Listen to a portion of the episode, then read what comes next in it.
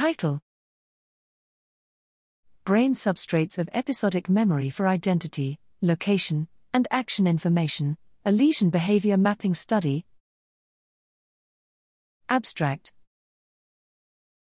Brain networks supporting visual memory include extrastriate and other cortical regions associated with visual perception, which manifest domain specific processing of where, how, and various aspects of what information.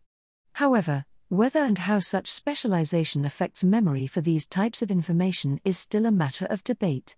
Functional neuroimaging studies point to dissociable as well as common network components supporting the perception and memory of different aspects of visual information.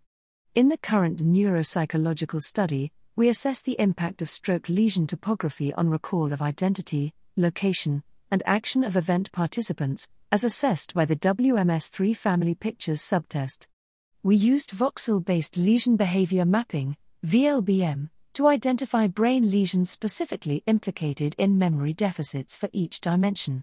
Behavioral analysis disclosed impaired performance by both right and left hemisphere damage patients, with lesions on each side yielding distinct effects.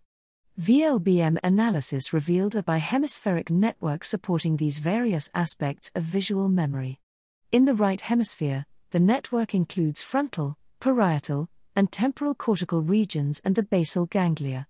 In the left hemisphere, the network is more restricted, including visual association areas and medial temporal lobe regions. We further observed that a subset of these regions, those included in the ventral, what, stream, and in the putative core recollection network, is implicated in multiple aspects of visual memory, whereas other areas are specifically implicated in memory for specific aspects of the visual scene.